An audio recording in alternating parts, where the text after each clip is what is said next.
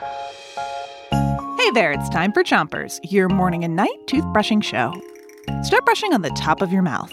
Pick a side and brush all the way to the molars in the way back. Three, two, one, brush.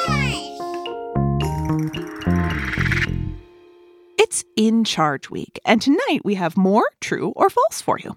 I'll say something, and if you think it's true, give me a thumbs up. If you think it's false, thumbs down. Here's your first one A store doesn't need a person in charge. So, what do you think? Can a store be run without anyone in charge? The answer is false. Switch your brushing to the other side of the top of your mouth and keep making tiny circles with your brush around each tooth. There are tons of things to do to make sure a store runs like clockwork.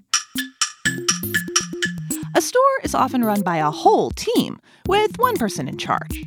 That person is the store manager. They're often in charge of what happens every day in the store. So let's say a dog runs in and steals a box of blueberries.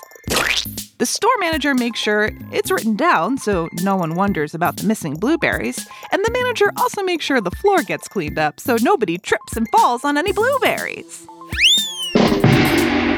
Ouch! Switch your brushing to the bottom of your mouth and spit if you need to. Here's another true or false. The commander of a space shuttle is in charge of food and beverages during the space mission. So, is that true or false? Is the commander of a space shuttle in charge of food and drink during the mission? The answer is false. The commander of a space shuttle is not in charge of food and beverages. Switch your brushing to the other side of the bottom of your mouth. And don't forget those front teeth. When a space shuttle is preparing to launch, people here on Earth load up the ship with all the food and drinks the astronauts will need. The commander of a space shuttle is in charge of the mission of the ship. That's the job they were sent into space to do. They're also in charge of the safety of the crew and the shuttle, and sometimes steering the shuttle.